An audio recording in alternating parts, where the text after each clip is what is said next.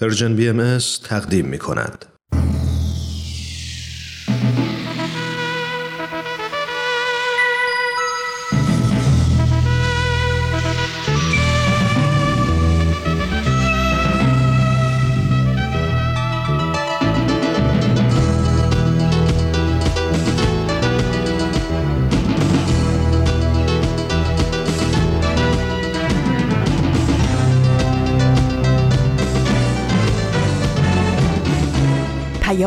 دوست.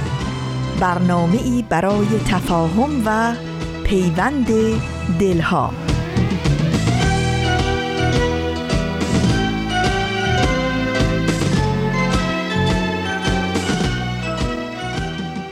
طی حدود 200 تا 250 سال گذشته از زمانی که به مرور دولت ملت ها به معنای مدرن به وجود اومدن یعنی از نیمه دوم قرن 18 به بعد برای نخستین بار در اعلامیه حقوق بشر و شهروند 1789 فرانسه مفهوم ملت تعریف شد و در فرهنگ سیاسی جا گرفت. از اون به بعد تا به امروز درباره ملت و هویت ملی تعریف زیادی شده و متاسفانه از داخل این تعریف هم ایدئولوژی های دهشتناک، جهانسوز و ملتسوز مثل فاشیسم و نازیسم به وجود اومدند و منجر به جنگ جهانی دوم و حوادث وحشتناک اون دوران در نیمه نخست قرن بیستم شدند.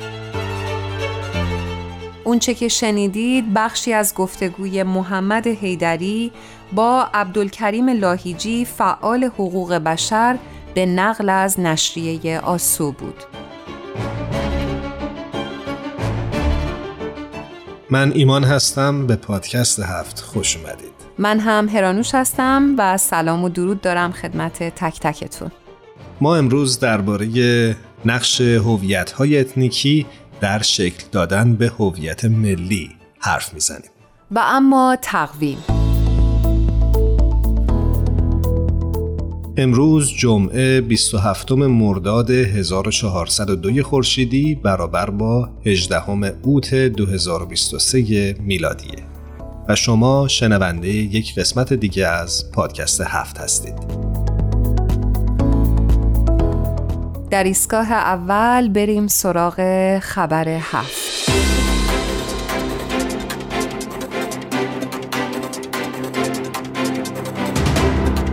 در خبر هفته امروز از شما دعوت می‌کنیم با هم مروری داشته باشیم بر بیانیه اخیر جامعه جهانی بهایی که به تاریخ 15 اوت 2023 منتشر شده. عنوان این بیانیه هست مقامات ایران یک بهایی 90 ساله را دستگیر و 180 نفر دیگر را در موجی از سرکوب بیرحمانه هدف قرار دادند. آقای جمال الدین خانجانی یک بهای 90 ساله که در شرایط نامناسب جسمی به سر می‌برد و قبلا به دلیل اعتقاد خود به آین باهایی ده سال را در زندان سپری کرده بازداشت شده است. این دستگیری بخشی از موج جدیدی از آزار و اذیت بهایان کشور است که در هفته های اخیر شامل بیش از 180 مورد سرکوب علیه این جامعه بوده است. بهاییان بزرگترین اقلیت دینی غیر مسلمان ایران هستند و از زمان انقلاب اسلامی در سال 1357 به طور سیستماتیک مورد آزار و اذیت قرار گرفتند. آقای خانجانی به همراه دخترش ماریا خانجانی بازداشت شد. او پیش از این یک دهه را از سال 1387 تا سال 1397 به دلیل عضویت در گروه غیررسمی مدیریتی بهایان ایران موسوم به یاران در زندان گذرانده بود. این گروه با آگاهی کامل حکومت در نتیجه ممنوعیت مؤسسات رسمی بهایی در ایران تشکیل شده بود و به نیازهای دینی جامعه بهایی ایران توجه داشت. گروه یاران در سال 1387 منحل شد و هر هفت عضو آن بازداشت و ابتدا به 20 و سپس به 10 سال زندان محکوم شدند. همه این افراد محکومیت های ده سالی خود را به پایان رساندند و در سال 1397 آزاد شدند. تنها چند روز پیش از بازداشت آقای خانجانی دو زن باهایی دیگر و از اعضای سابق یاران خانم ها محفش ثابت و فریبا کمال آبادی که در نهم مرداد 1401 بازداشت شده بودند تایید حبس ده ساله خود را که این هفته در دادگاه تجدید نظر صادر شد دریافت کردند. خانم ثابت هفتاد ساله است از مشکلات جسمی شدیدی رنج می‌برد و در سال گذشته بارها از زندان به بیمارستان منتقل شده است آقای عفیف نعیمی چهارمین عضو یاران نیز که مشکلات جسمی شدیدی دارد و یک سال پیش دستگیر شده بود اخیرا به هفت سال حبس محکوم شده است.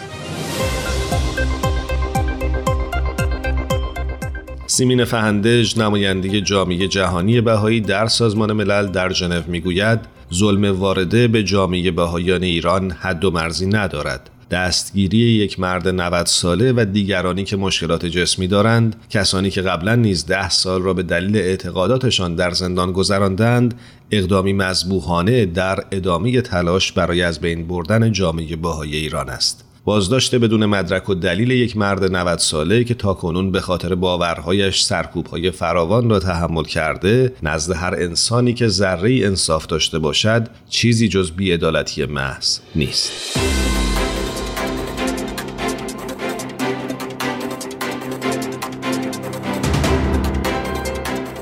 اونجا شنیدید بخش هایی بود از بیانیه جامعه جهانی بهایی که در تاریخ 15 اوت 2023 منتشر شده. یک روز تو را دوباره می‌بینم. یک روز تو را دوباره مییابم. شب تا به سحر چو کودکی آرام. بر سینه تو دوباره میخوابم. یک روز که دل گرفته میگریم گوشه خلوت به یاد تو.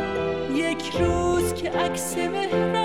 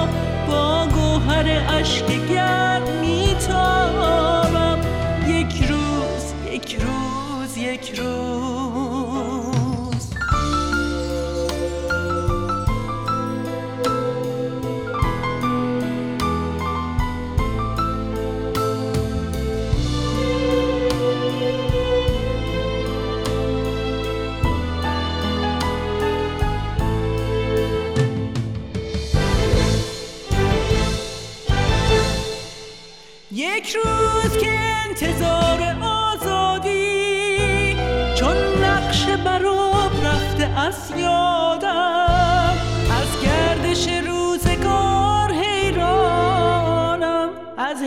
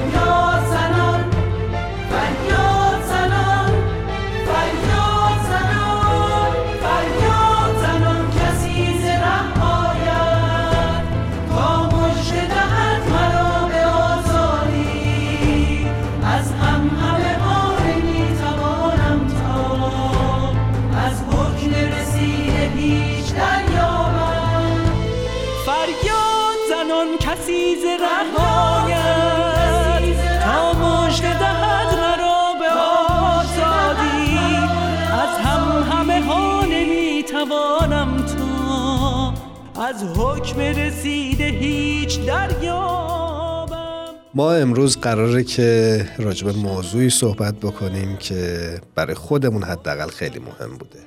اینکه چطور هویت های اتنیکی و عقیدتی می‌تونه ماها رو به هم نزدیکتر بکنه یا بلکه باعث بشه از هم دورتر بشیم. در این تحولات اجتماعی که در کشور عزیزمون ایران این روزها شاهدش هستیم سوال بسیار مهمی که این روزها مطرح هست و به نظرم یکی از جدیترین سوالهایی هستش که برای هممون ممکنه پیش بیاد این هستش که سهم گروه های اتنیکی و عقیدتی در ساختار جامعه قرار هست که به چه شکلی باشه؟ منظورمون از گروه های اتنیکی گروه هستند که به واسطه زبان، نژاد، مذهب و جغرافیایی که درش قرار گرفتند هویت منحصر به فردی دارند. امروز از دوستی دعوت کردیم که با ما همراه بشه و به ما کمک بکنه که این مبحث رو بهتر درک بکنیم و با ابعاد مختلفش بیشتر آشنا بشیم. دوستان خوبمون بریم با آقای پویا موحد عزیز همراه بشیم بعد از مدت ها تونستیم که دعوتشون بکنیم و دعوت ما رو پذیرفتن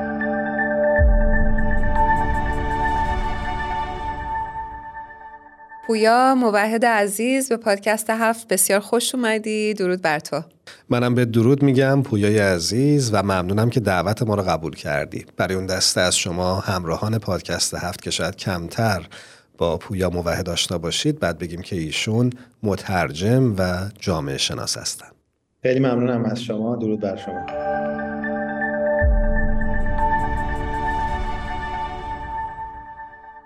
پویا جان یکی از موضوعات مناقشه انگیز در ایران مسئله هویت های اتنیکی و جایگاه اونها در شکل دادن به هویت ملی و برقراری عدالت در مورد اونهاست. هم مسئله زبانهای اتنیکی هم مسئله فرهنگ و آداب و رسوم اونها و هم مسئله تبعیض و اجحاف در حق اونها تا جایی پیش رفته که در واقع اونها بعضی وقتا نمی‌دونن که آیا به خانواده ایران متعلق هستند یا نه. من اینجا می‌خوام ازت بپرسم که شما این مسئله رو چجوری ارزیابی می‌کنی و راه برون رفت این تضادهای درونی رو چی می‌بینی؟ اول می‌خوام تایید کنم صحبتتون رو. یعنی این یکی از موضوعات حاد شده تو ایران هست. ولی در این حال می‌خوام به این نکته هم اشاره کنم که این مسئله خاص ایران نیست و در واقع یکی از مسائل اساسی همه جامعه های مدرنه و البته به هویت های اتنیکی هم محدود نیست. یعنی می‌تونیم بگیم که مربوط به همه هویت های اجتماعیه که تو محدوده یک دولت ملت مدرن قرار می‌گیرن. بعضی از اندیشمندان اجتماعی امروز مخصوصا این فرانسیس فوکویاما که تو دو تا کتاب اخیرش یعنی این هویت نیاز به کرامت و سیاست نفرت و دومی که اسمش هست لیبرالیسم و نارضایتی ها از آن این مسئله تضاد هویتی رو که در دنیای ما به وجود اومده پایه و اساس تمام تشتت ها و بی‌ثباتی می‌دونه که در دنیای لیبرال به وجود اومده. می‌خوام بگم که این یک مسئله خاص ایران نیستش.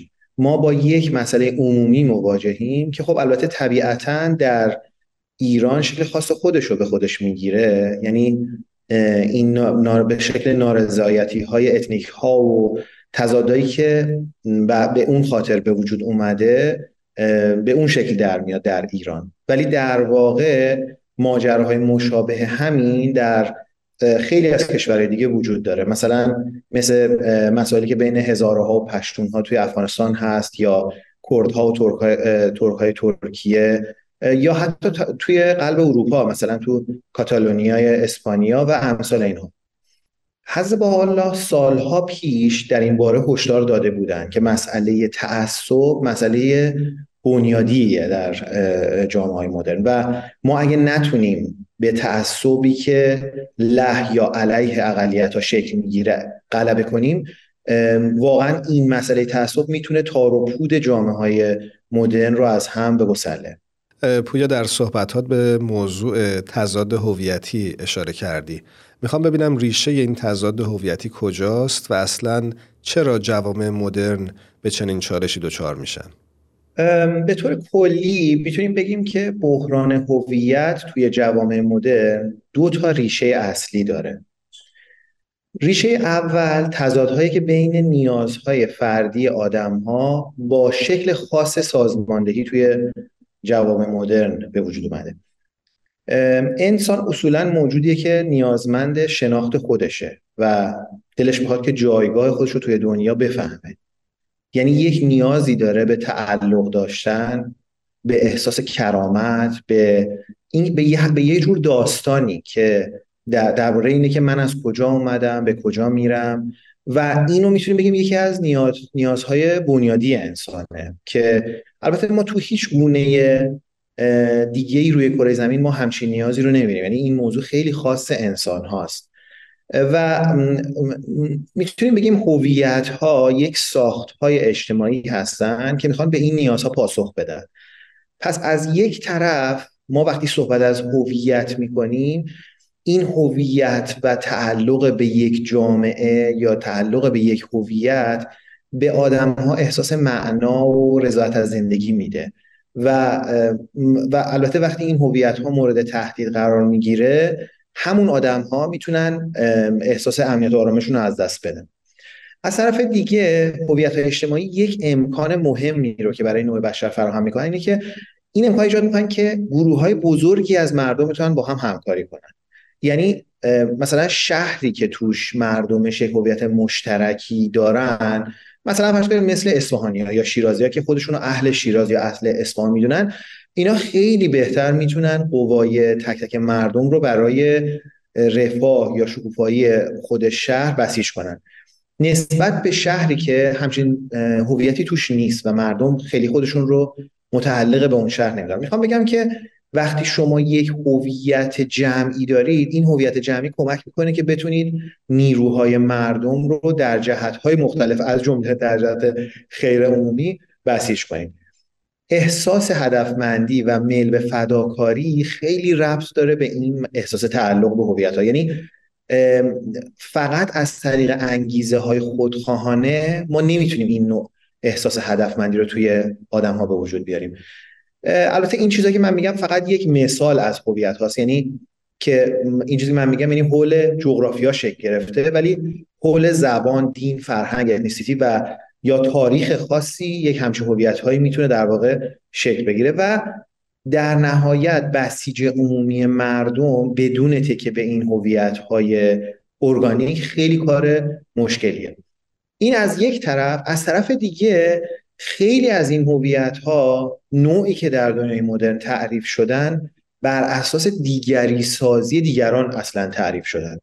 یعنی یا حتی می‌تونم بگم در اثر بر اساس دشمنی با دیگران پویا جان در صحبتات اشاره کردی به دیگری سازی. این دیگری سازی یعنی چی؟ ببین مثلا مثلا من این که میگم من شیرازی هستم یا من ترک هستم می‌تونه بر این اساس شکل بگیره که من کرد یا بلوچ یا مثلا ترک فارس نیستم. یعنی در واقع یک جور احساس که اونها دیگه جزو گروه ما نیستن. و وقتی من این کارو می‌کنم یه جوری اونها رو از دایره همدلی و احساس تعهد به رفاه اونا خارج می‌کنم. یعنی من تعهد اجتماعی من فقط به شیرازی یا به فارساست یا به ترکاست.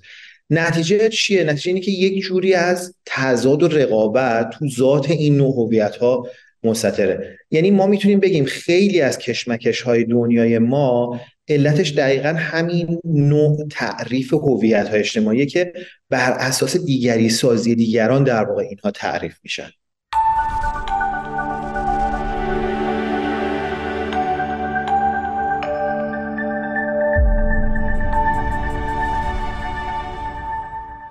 پویا جان در صحبتات اشاره کردی به مسئله تضاد. داشتم فکر می‌کردم که ما به هویت های اجتماعی بسیار نیاز داریم و همینطور هم اینها می‌تونه باعث اختلاف و تضاد ما بشن. اشاره کردی که در دنیای مدرن بحران هویت دو ریشه داره. ریشه دوم چی می‌تونه باشه؟ دقیقا. یعنی پس ما با هویت های جمعی دوچار اختلاف و تشتت هستیم. بدونشون هم نمی‌تونیم زندگی کنیم. این یک یک در واقع بحرانه که توی دنیای مدرن هست. یک دلیل دیگه که این هویت های ارگانیک و کوچیکی که تو دنیا به تعداد خیلی زیاد وجود داشته حاد شدن و در واقع شروع کردن به مناقشه و جدال با هم دیگه اینه که نوع بشر یاد گرفته که هویت های وسیع تری رو شکل بده مخصوصا تحت تاثیر جهانی شدن و تقویت ارتباطات. لیبرالیسم که نظم حاکم بر جهان بوده در بنیاد خودش سعی داره که یک هویت هایی رو که مبتنی بر قرارداد هستند و لزوما ارگانیک نیستند رو تعریف بکنه که معمولا مبناشون مرزهای تعریف شده برای یه ملت دولته. و اینها رو می‌خواد جایگزین اون هویت های فرعی بکنه یا دست کم به هویت اصلی آدم ها تبدیل بکنه. مثلا یه نمونه این ماجرا رو ما می‌تونیم توی شکلگیری ترکیه مدرن ببینیم که چطوری آتاتورک وقتی که این ترکیه مدرن رو شکل داد به دنبال این بود که بگه که ما در ترکیه کرد نداریم ارمنی نداریم ترک نداریم ما همه ترکیه‌ای هستیم. و حتی حتی آرشیو های در واقع نیاکان آدم ها رو بست که نتونن ببینن که اصلیتشون از کجا بوده. یعنی دلایل رسمی نتونن براش پیدا کنن و هدفش این بود که این هویت های دیگه رو در واقع کمرنگ کنه. همین اتفاق در واقع توی ایران در زمان رضاخان افتاد که در واقع رضاخان این اشایر رو تخت قاپو کرد. خیلی از سهران اونها رو کشت و زبان و فرهنگشون رو تحقیر می‌کرد و یعنی هدف از این کارها این بود که یعنی دشمنی با این اشایر نداشت ولی می‌خواست یک هویت واحد ایرانی تأسیس بکنه. البته من اینو بگم که هویت ایرانی در واقع خودش یک هویت ارگانیک هم هست. یعنی صحبت از ایران زمین در ادبیات این سرزمین ما به قرنها قبل برمیگرده و به زبان فارسی هم محدود نیست. ولی چیزی که ما امروز به اسم ایران می‌شناسیم در واقع نتیجه کوشش های پهلوی اول و دوم برای شکل دادن به یک هویت مدرنه. و شکل دادن به این هویت عملا به وسیله یا به قیمت تضعیف یا کمرنگ کردن هویت های سابق یا فرعی خیلی از ایرانی ها انجام شده. پویا جان داشتم به این فکر می کردم که در تاریخ ایران تاریخ معاصر ایران اگه نگاه بکنیم می‌بینیم که در زمان رضاشاه حرکتی انجام شد که از یک جهت به نظر من می‌تونه مثبت و مفید بوده باشه.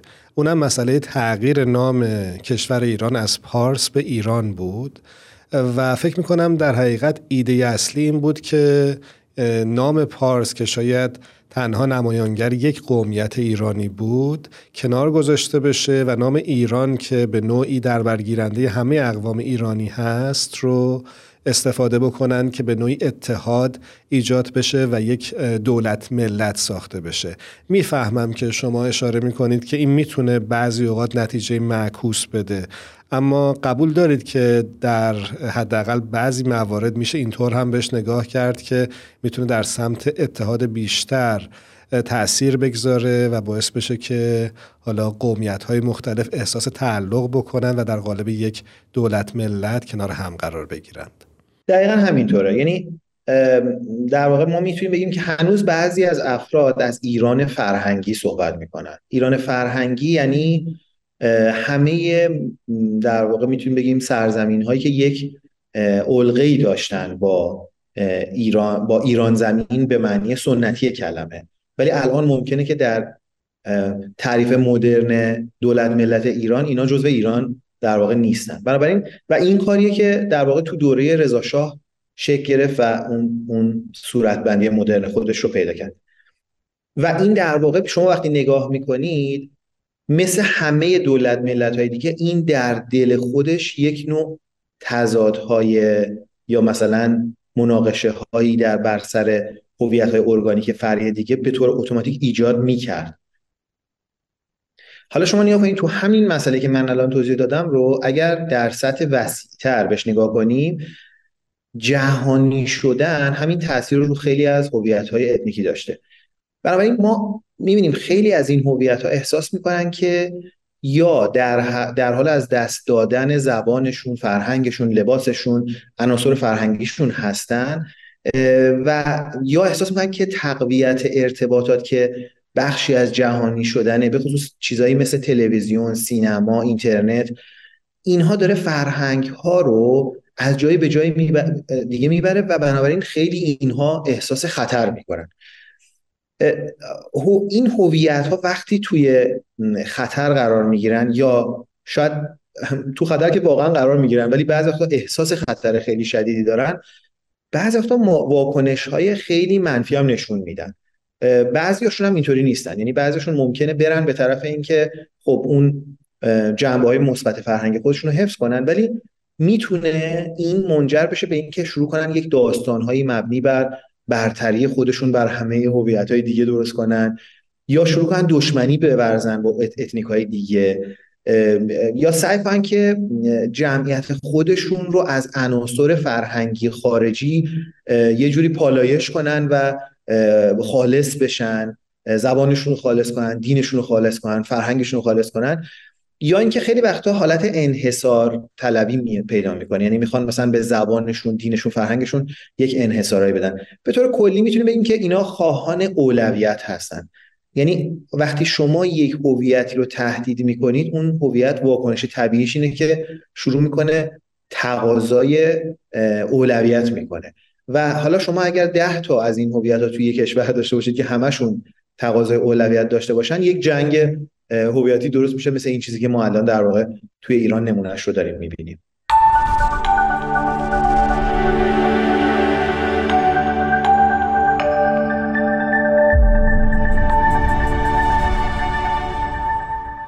پویا جان همونجوری که اشاره کردید واقعا همین بحران جدی هست. می‌خواستم ازتون بپرسم که شما عاقبت داستان رو چطور می‌بینید؟ آیا نمونه هایی در جهان هست که بشه ازشون الهام گرفت و شرایط جوامعی مثل ایران و یا ایران رو تغییر داد؟ والا سخت میشه به همچین سوالی جواب داد. من چیزی که می‌دونم رو میگم. آثار باهایی به تفصیل به مسئله تعصب پرداختن و یک موضوعاتی رو که در این بستر معرفی کردن می‌تونه به نظر من کمک بزرگی به کشورهایی مثل ایران بکنه که دارن سعی می‌کنن این مسئله تضادهای اتنیکی رو حل کنن. چیزی که باید بدونیم اینه که جامعه باهای ایران و تاریخ شکلگیری این جامعه خودش یه جور مخزن تجربه و یادگیری در این زمین است. یعنی باهایی خودشون در جامعه خودشون در ابتدای شکلگیری این جامعه همین مسائل تضادهای اتنیکی رو داشتن. یعنی در بین باهایی ها مثلا حرفهایی بوده مثل اینکه بعضیا زرتشتی نژادن بعضیا کلیمی نژادن بعضیا مسلمان نژادن. باهایی هستن ولی باهایی های کلیمی نژادن و بین اینا یک در واقع تمایزایی در جامعه وجود داشته و بعد باهایی های ترک و کرد و فارس و غیره خیلی آسون تبدیل به یک جامعه متحد منسجم نشدن.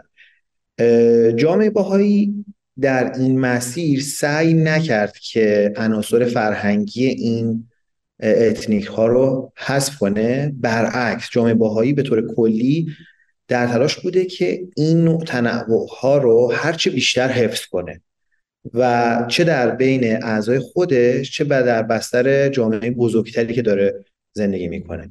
و اما تمام این عناصر رو توی یک کلیت ارگانیک با هم آمیخته می‌کنه و یک کلیتی می‌سازه که کمالش توی تنوع اجزاشه.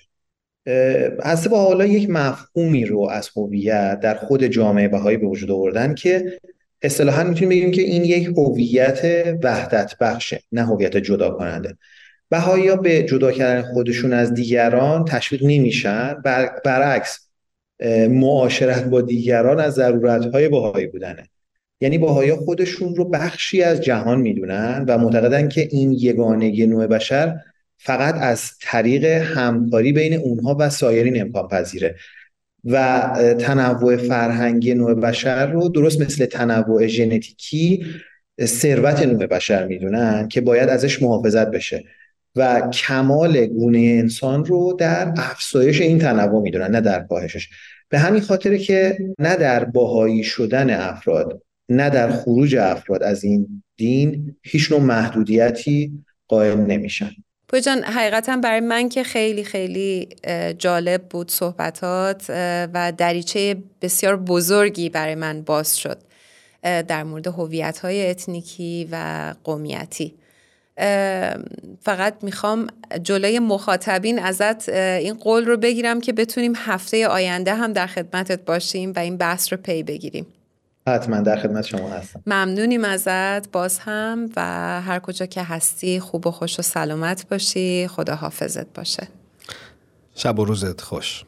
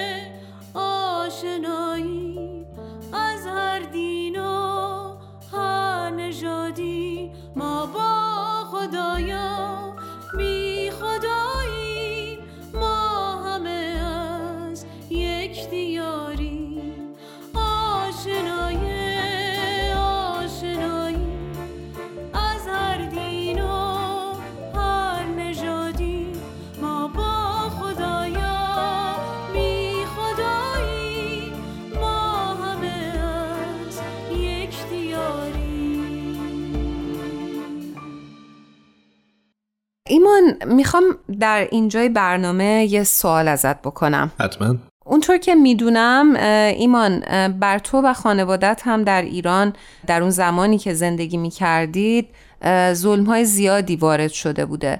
هیچ وقت خودت رو از ایران جدا دیدی؟ سوال خیلی سختی جواب دادنش. اگه بخوام خیلی کوتاه به جواب بدم می‌تونم بگم که نه. اما پیشیدگیش در اینه که گاهی اوقات حالا من می‌تونم تجربه خودم رو به عنوان یک بهایی بگم قطعا دوستان دیگه که از گروه ها و دسته های مختلفی در ایران هستند هم تجربه های متفاوتی می‌تونن داشته باشند و شاید پاسخشون هم به این سوال متفاوت باشه. اما من به عنوان یک باهایی و به عنوان یک عضوی از این جامعه چیزی که حس می کردم این بود که درسته که اون سیستم اون حکومت وقت من رو و حقوقم رو به رسمیت نمی‌شناسه. اما از طرفی هم من خودم رو مثل اون نگاهی که حکومت به من داشت نمی‌دیدم. و فکر می‌کنم که شاید خیلی از باهایی ها هم همین نظر داشته باشند که ما فارغ از این که سیستم حالا حکومت و حکمرانی در یک کشور ما رو به عنوان یک شهروند بپذیره یا نه ما خودمون رو بخشی از اون جامعه ای می‌بینیم که درش زندگی می‌کنیم و برای پیشرفتش و برای تغییرش هر آنچه که از دستمون بر بیاد انجام میدیم. یعنی بنابراین این باعث نشد که من حس تعلقی نسبت به ایران نداشته باشم یا بگم که با خودم روزی از این کشور خواهم رفت برای همیشه و ایران رو مثل یک صندوقچه میبندم درش رو و دیگه بهش فکر نمی کنم و تا به امروز هم که در ایران زندگی نمی کنم و سال هاست که در ایران زندگی نمی کنم همچنان این صندوقچه درش بازه بهش فکر می کنم دغدغه مردم ایران دغدغه منم هست و فکر می کنم روزی میاد که تمام افرادی که در ایران هستند فارغ از هر پیشینه‌ای که دارند بالاخره این تجربه رو خواهند داشت که اونها هم به عنوان یک شهروند درجه یک محسوب بشن. خیلی هم عالی. بله امیدواریم و امیدواریم که هرچه زودتر این اتفاق بیفته و هرچه زودتر همه افراد با هر پیشینه ای که دارن همه بتونیم در کنار همدیگه در ایران عزیزمون اون حقوق رو دارا باشیم و استفاده کنیم. خب بریم سراغ سمر و بخش با شما و صدای شما رو بشنویم در خصوص موضوع برنامه امروز.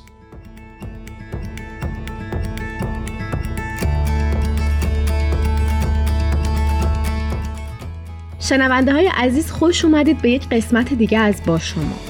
خوشحالیم که از این راه ما با شما در تعاملیم و نظراتتون رو میشنویم امروز از مهمونامون شیرین و آرش که در آفریقای جنوبی زندگی می‌کنن راجع به مفهوم هویت سوال کردیم. اینکه هویت فردی و جمعی اصلا چه معنایی داره و داشتن هویت چطور به جنبه های مختلف زندگی فردی و جمعیمون کمک می‌کنه. ازتون می‌خوام شما هم چند ثانیه فکر کنید و بگید چه جوابی می‌دید. من کی هستم؟ چه هویتی دارم؟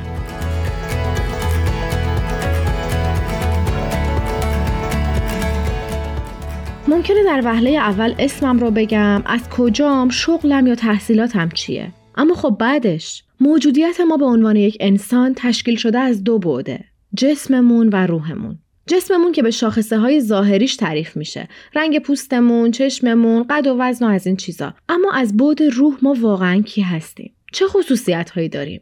حضرت بهاءالله هدف زندگی بشر را اساساً ماهیتی معنوی و هویت اصلی هر انسان رو با روح جاودان و ابدیش توصیف می‌کنه.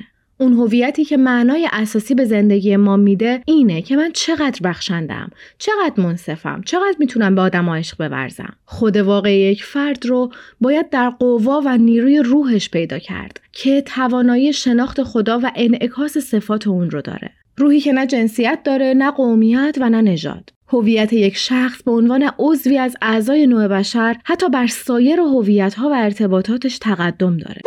برای تعریف هویت فردی باید به جنبه های مختلفی بپردازیم که هر فردی با اون تعریف میشه از افراد دیگه متمایز میشه. مثلا خصوصیات جسمانی و ظاهری فرد مثل قدش رنگ چشمش و امثال اینها به علاوه خصوصیات اخلاقی و عادتهای فردی که اکثرا از نگرش ها و طرز تلقی ها و جهانبینی های فرد نشد می‌گیرن. همچنین فضائل و خصاصی که در تمامی انسان ها به صورت نهفته وجود داره و در شرایط مختلف جنبه های و منفی اونها بروز پیدا می‌کنه.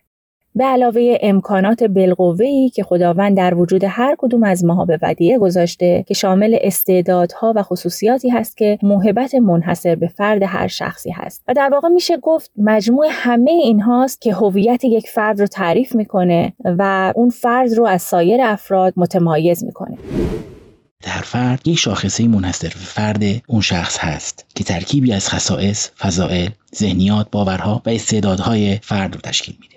ترکیبی از نقاط ضعف و قوت و چیزهای خوب و بد ما. راستگویی و صداقت امانتداری و درستکاری شجاعت و اعتماد به نفس و خیلی چیزهای دیگه که می‌تونه جنبه های مثبت و منفی داشته باشه. مجموعه ای از سیاهی ها و سفیدی ها و طیف های مختلف خاکستری. همه خوبن همه لازمن و در کنار هم ایجاد وحدت در کسرت می‌کنه. مثالش مثل پختن قرمه سبزیه ادویجات و سبزیجات خوراک محبوب ما ایرانیا قرمه سبزی ترکیبی از نسبت های مختلف است اینه که این قرمه سبزی از این سفره به اون سفره از این آشپزخونه به اون آشپزخونه با هم متفاوته. ولی همش خوبه همش قرمه سبزیه. ما در طول زندگیمون یا همون آشپزی یاد می‌گیریم که ترکیب هویتی بهتری ایجاد کنیم بسازیم و ارائه بدیم. گاهی هم می‌بینیم که از کسای الگو می‌گیریم. اینه که مزه بعضی از قرمه سبزی ها هیچ وقت از ذهنمون و زیر زبونمون خارج نمیشه. آدمای تاثیرگذار اینطوریه.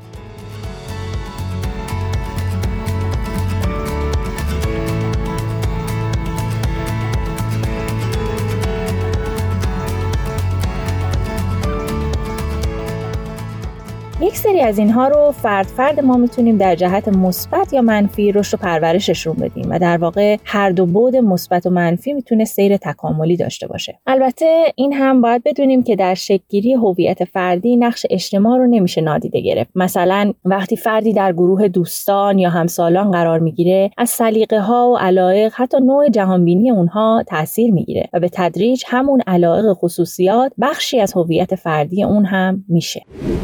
تا اینجا همه به هویت فردی مرتبط بود. حالا هویت اجتماعی چطور می‌تونه با هویت فردی متفاوت باشه؟ آموزه های دینی ما پر از سفارشات و دستوراتی حاوی ارائه خدمت مفید به جامعه و تلاش برای صلح و ایجاد وحدته. حالا از دیدگاه من اون هویتی تاثیرگذار هست که اینطوری خودش رو به اهداف متعالی نزدیک بکنه.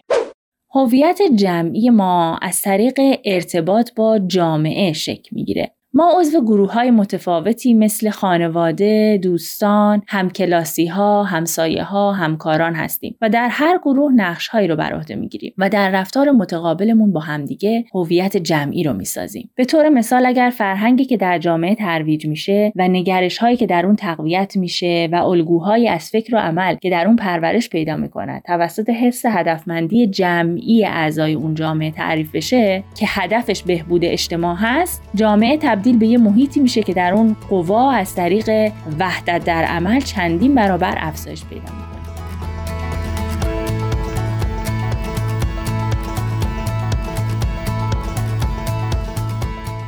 و به همین شکل هویت جمعی در واقع از کنار هم قرار دادن هویت های افراد اون اجتماع تعریف میشه و یا در مثال دیگه وجود افراد سالم و پرتلاش و منظم به پیشرفت جامعه کمک می‌کنه و وجود افراد پایبند به اخلاق موجب میشه که جامعه به سمت فضایل اخلاقی پیش بره. چیزی که می‌خوام بگم اینه که هر یک از ما اعضای یک خانواده انسانی هستیم و در مسیر تکامل رشد هویت فردی و جمعی می‌تونیم نقش بسزایی رو ایفا کنیم. این موضوع ما رو قادر می‌کنه تا خودمون رو به عنوان جزی از یک کل ارگانیک ببینیم که در این حالت حقیقتا جایی برای تعصب و افرادگری و خرافات که می‌تونن اقدامات جمعی رو متوقف کنن. و انگیزه های مثبت برای تغییر رو دچار سرگردونی کنن باقی نمی‌ذاره. می‌خوام مثالی بزنم از جناب مهاجر.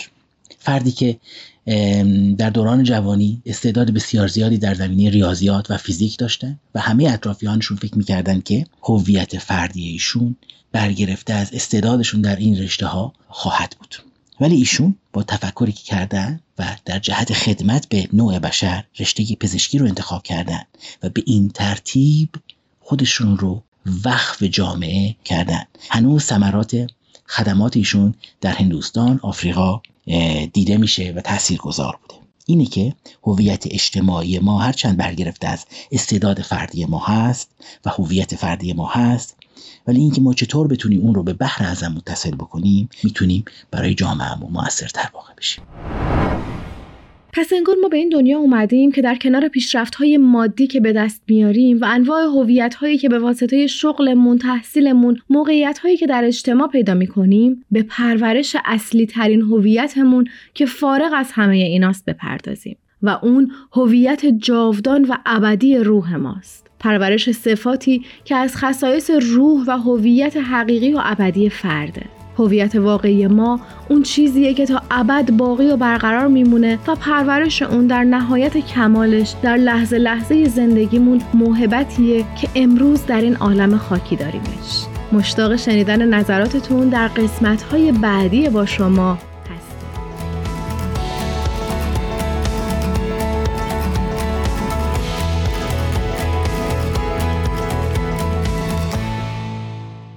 بیت اعظم عالی ترین شورای حاکمی جامعه جهانی باهایی در جایی عنوان می کنند هر قومی در نظم جهانی حضرت بهاءالله سهمی دارد و همگان باید تحت لوای وحدت عالم انسانی درآیند. یک بار دیگه از همه شمایی که تا این لحظه پادکست هفت رو گوش کردید سپاس گذاریم و همینطور از تهیه کننده های خوب پادکست هفت که ما رو یاری کردند این برنامه برای شما آماده بشه. هر کجا هستید خوب و سلامت باشید. خدا نگهدارتون. شب و روزتون خوش.